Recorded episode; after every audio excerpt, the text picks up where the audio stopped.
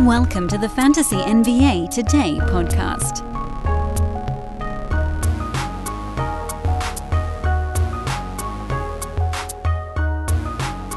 It's buy low time for week five on the pod. Get yourself fired up to go make some deals and squeeze out some extra value. Welcome, one and all, to Fantasy NBA Today. I am your host, Dan Besbris. Thanks as always for hanging out with us. This was seemingly a pretty big hit last week, so we're going to do another buy low segment after uh, we had a few that cashed in almost right away, actually.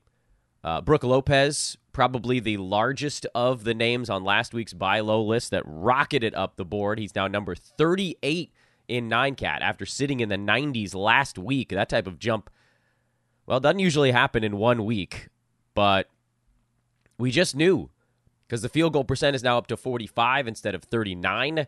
The blocks have held steady. The free throw percent is up to 79 instead of in the low 70s.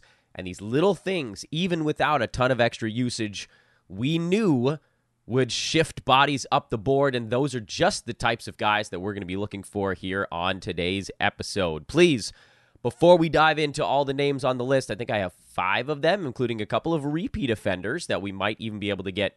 Well, one of them cheaper, one of them actually slightly more expensive. Before we dive into the names on today's board, please, everybody, take just two seconds to flick at, at, that like button, that subscribe button, however you're taking in this podcast. Uh, subscriptions go a long, long way. So uh, come on over, hang out with us a bit more permanently.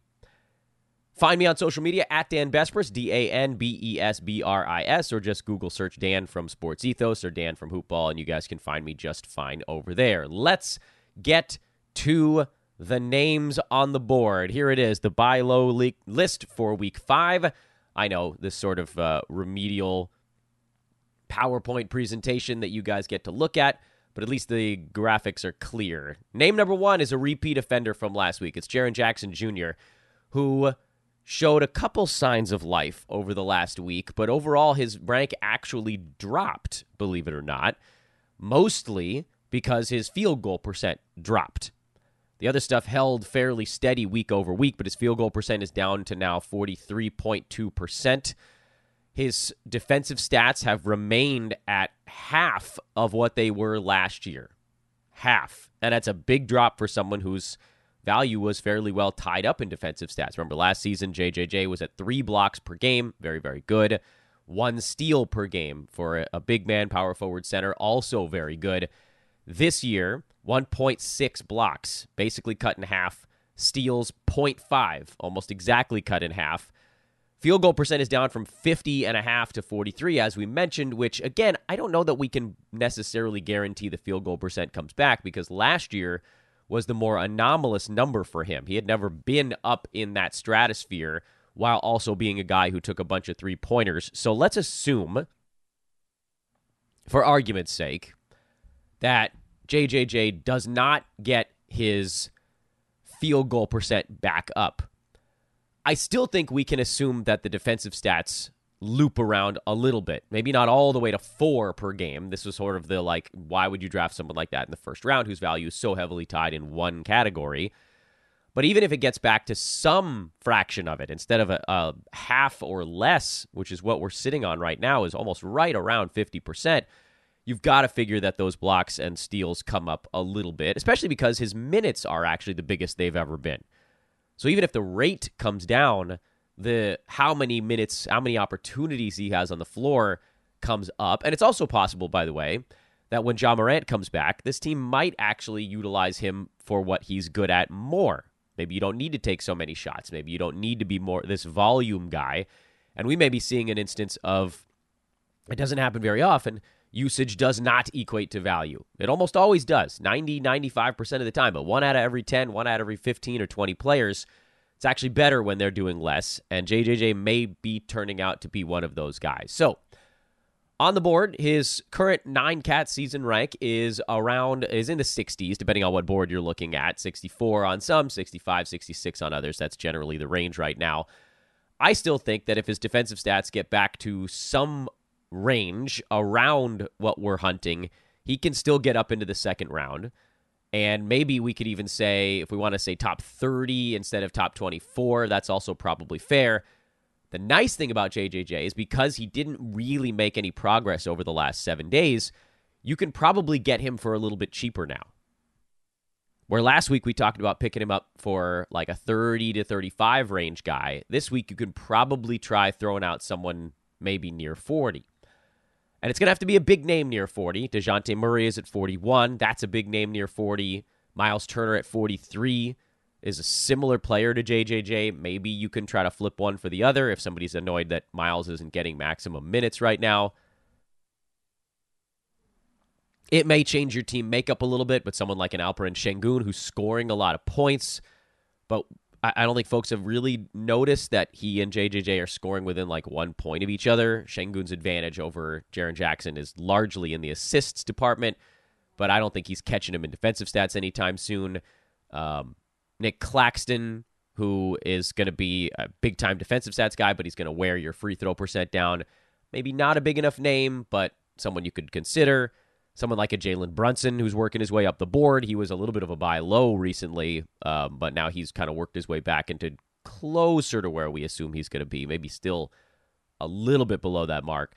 But these are some of the guys you can see in that range that that drive the name value in a way where it might be able to get you Jaren Jackson Jr. The other repeat name on the board, and this one is a guy who actually got more expensive. I wanted to put two names that I thought you could still maybe squeeze a couple of bucks out of. JJJ's the the sort of easier repeat offender, and then Freddie VanVleet is the other one who actually has moved up the board. Although his very poor shooting night yesterday in a loss at Golden State moved him back down a tiny bit. So the numbers on your screen are are actually not perfectly accurate. He was 50 before last night when I was making up these uh, panels for the show. He's now 54. So, you know, whatever. Doesn't change things all that much. He's at 38% shooting, which we know is probably going to come up to 39 or 40, but not change all that much. Everything else with VanVleet parallels or even improves upon what he was doing in Toronto, with the exception of one category. And it's the same thing we talked about last week steals. And over the last seven days, he hasn't really added any steals. He's still at only 0.6 per ball game. And sure, we can assume that because the Rockets are playing more of a position based defense, guys are not going to be gambling as much. But Freddie VanVleet has always been near the top of the league in deflections. And that's the kind of thing that even a team that's going for more positional defense is still going to value. By the way, he's ranked 48th on the Yahoo board and he's 55th on the Basketball Monster board. So, uh, again, we can kind of average out the in between. But Freddie VanVleet, basically, since he's cleared 30 minutes in an NBA game, which is like four or five years ago, he's been more in the 1.7 to 1.9 steals range. You know, early in his Toronto career, he played 20 minutes, he had 0.9 steals. But even then, you're looking at a rate that was more like one and a half to two steals per game. And this year would be his lowest since his very first season, where he played eight minutes a game. Folks, picture this nightmare scenario. You're hosting friends for the big game. It's neck and neck in the fourth quarter, and suddenly you realize you're out of drinks. Boo, say all of your friends. You start to sweat. Your friends turn on you. You're forced to go on a last second drink run and end up missing the game winning touchdown while in line. Oh no. Terrifying, isn't it? Luckily, you can avoid the drama with Drizly, the go to app for drink delivery. With Drizly, you can shop a huge selection of beer, wine, and spirits, then get them delivered right to your watch party. Compare prices across multiple stores in your area, find the best deals on game day drinks, and get back to armchair quarterbacking from, you guessed it, your armchair. Download the Drizly app or go to drizly.com. That's D R I Z L Y.com today. Must be 21 plus, not available in all locations. And if you're thinking, Dan, maybe it's age, no, I don't think so. He's only 29 years old. He's not past his prime yet, even if you think he's maybe a year on the wrong side of it or whatever. You're not going to see this kind of erosion, especially while he's posting career bests in assists right now. Uh, and he's only taking one fewer, one less shot per game than last year. Career 40% shooter, His shot profile is not all that different year over year. I would expect his field goal percent to tick up just the littlest bit. And the steals, that's the big one. And, you know, again, it doesn't seem like a really big deal, but one extra steal already for VanVleet, you're talking about an extra 12 on the season, and that's enough to maybe win you two or three of your weekly matchups right now. So this starts to compile, it starts to add up over the whole year. It's why these low volume stats like steals and blocks and even three pointers to some degree, where one makes a really big difference. It doesn't sound like that much. One sounds small, but the difference between half a steal and one and a half steals from your guy, that's multiple rounds of rank related value. So Freddie VanVleet still in that 50 range or a 47 to 60 range, again, depending on what board you're looking at. I, I still think it should be pretty easy for him to get inside the top 40 once the steals come around. Maybe you could even hunt higher than that in terms of what do you think his final number is going to look like. And I think right now you could get him for an equally ranked player. So someone else in the late 40s to early 50s that maybe has you've seen settle in a way that we know Freddie VanVleet hasn't settled yet. The great leveling has not taken effect on him.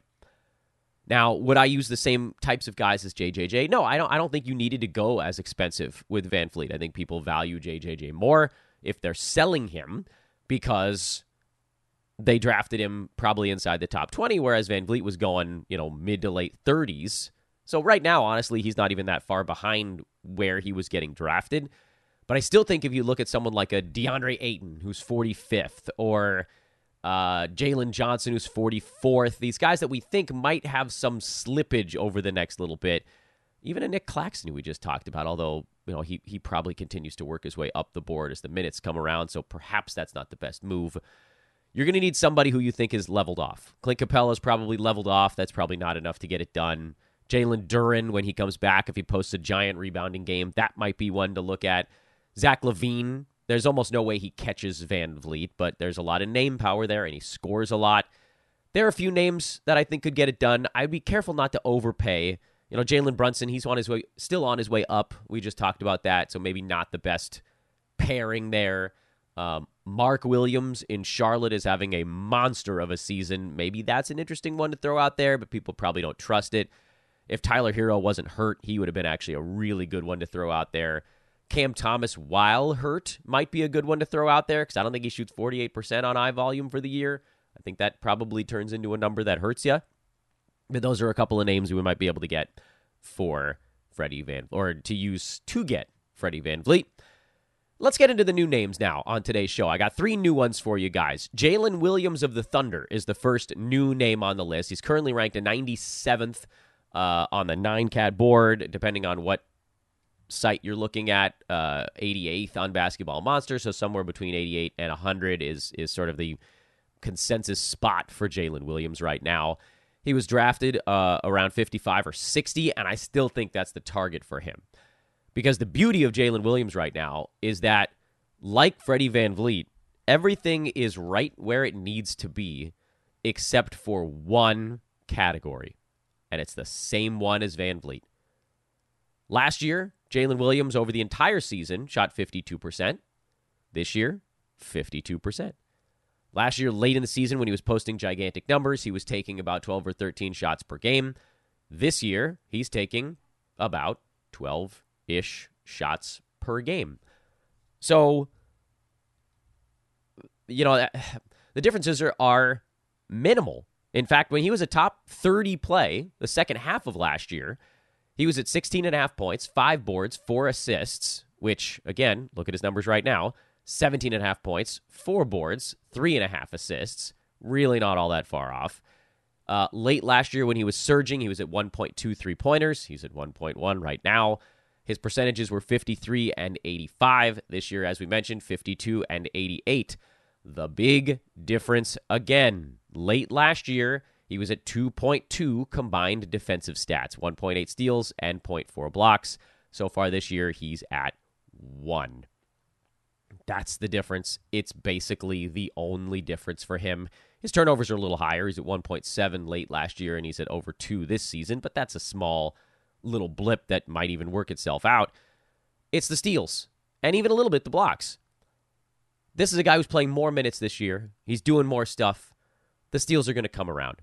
He's a terrific fantasy basketball player who's just not hitting his mark so far because he's at 0.8 steals, which is like Freddie VanVleet, almost a full steal lower than where he was during a big run late last year. And I don't know that he's going to get to 1.8 or 2 steals per game. It's very hard to maintain numbers that high, but I think we can safely assume he's going to get into the low to mid ones. So 1.2 to 1.5, somewhere in that neck of the woods. We're 13 games into the season.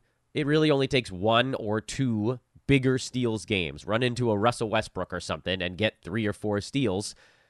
Bingo bango. You're basically back where you need to be in less than a week. I think he's a really easy buy low candidate because we know he's going to slowly work his way up the board, and he's been extremely productive even without the steals. So I still think he can get into the top 55 range where he was getting drafted. And I think right now you might be able to get him for somebody with some name power around 70. Um, who would that be potentially? I wouldn't go for somebody who's who's sort of lagging in the 70s. Uh, and the guys with big names there are maybe not the easiest to move. Ausar Thompson is one that has a ton of buzz because he got off to that crazy start, but his defensive stats have been coming back down to where we kind of assumed that they would. Crazy, crazy start. D'Angelo Russell might get it done, not after a very slow ball game, which he had last time, but after he puts up his next big one. Um, Keldon Johnson's been scoring a lot. That might get it done, even though we know he's going to likely peter out as the Spurs get healthy, as just the world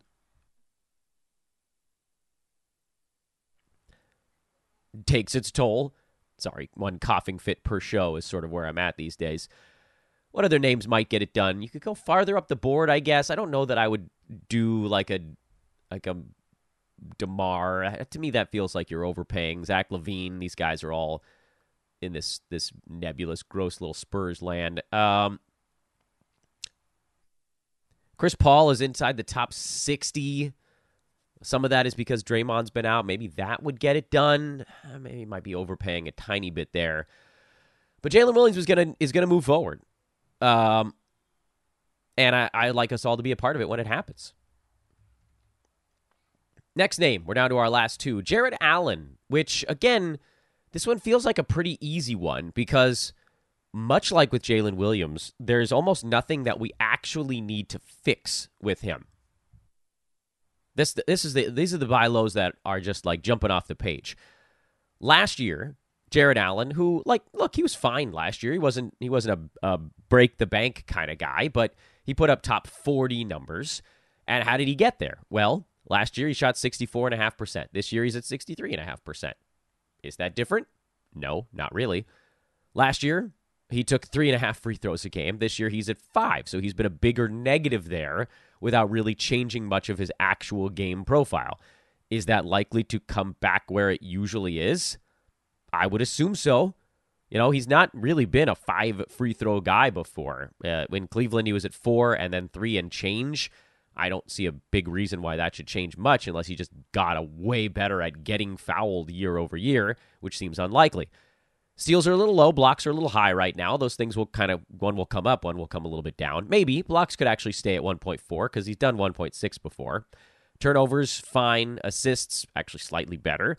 The issue for Jarrett Allen right now is he's not getting as many shots as usual, and he's not getting as many rebounds as usual.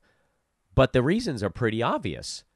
He's not getting the same minutes as usual because we were told two weeks ago he's on an indefinite minutes cap. At some point, indefinite typically becomes defined, a definite minutes cap, or doesn't exist.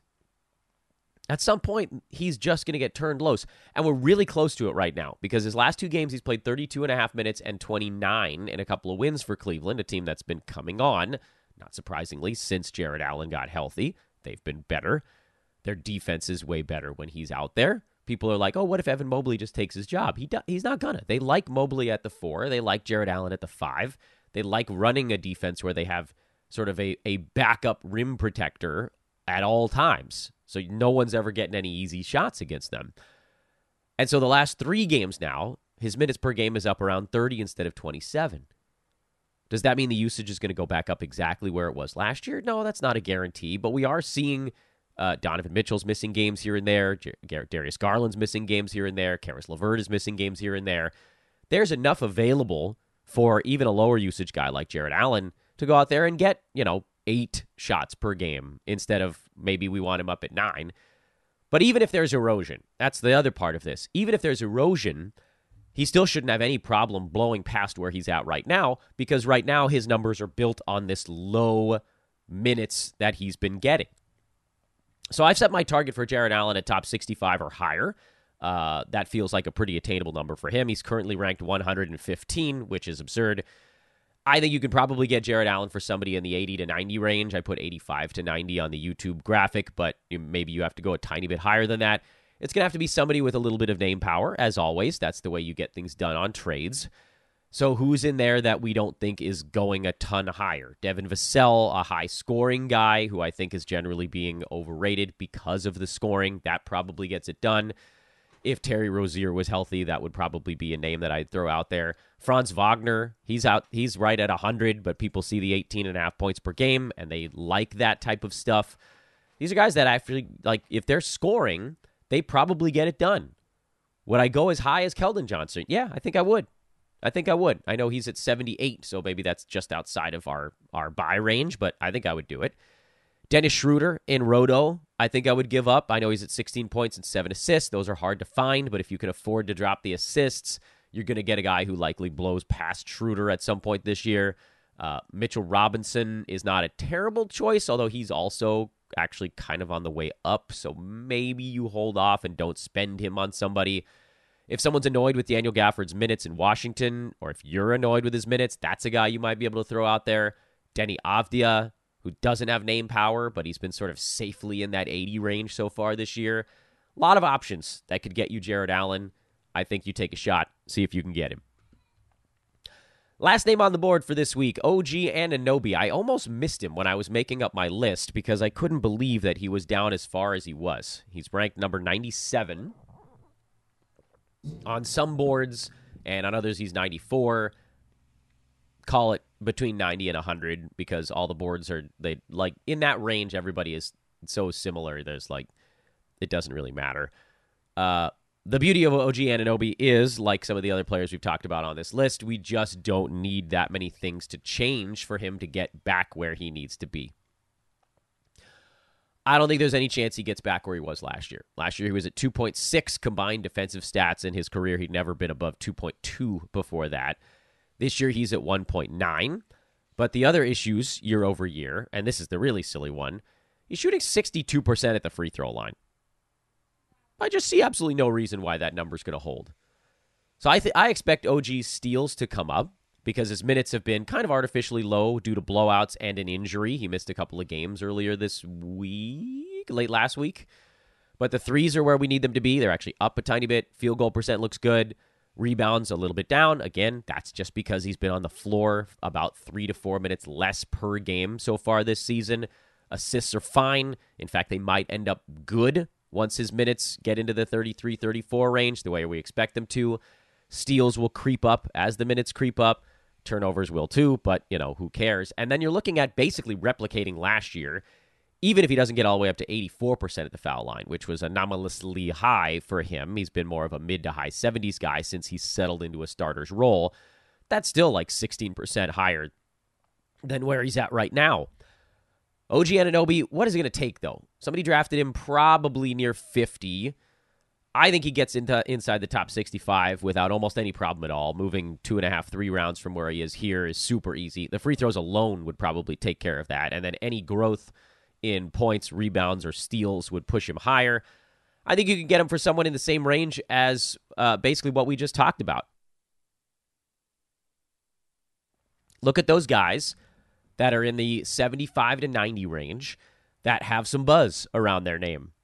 I detest Brandon Ingram's fantasy game. He's probably someone who ticks up a little bit, but I honestly I'd be trying to get out from Brandon Ingram because when that team is healthy, he's not going to be a top 50, top 60 guy, and this is what I yelled about all preseason long. Uh, let's see, Jrue Holiday. I was kind of low on this year in that Celtics spot. Maybe you could move off of him and switch him for a different guy who does similar stuff. Um, who the hell did we just talk about? Keldon Johnson Deni Avdija, Kyle Kuzma would be interesting. He just had a what did he have, 12 assist ball game yesterday, so his name is super buzzy right now. Couldn't even mute my mic in time to cover that cough up. OG's a guy I think you should be moving on quickly, and he's probably my favorite buy low on the board. That's why I saved him for last because I wanted him to also be the graphic on today's show.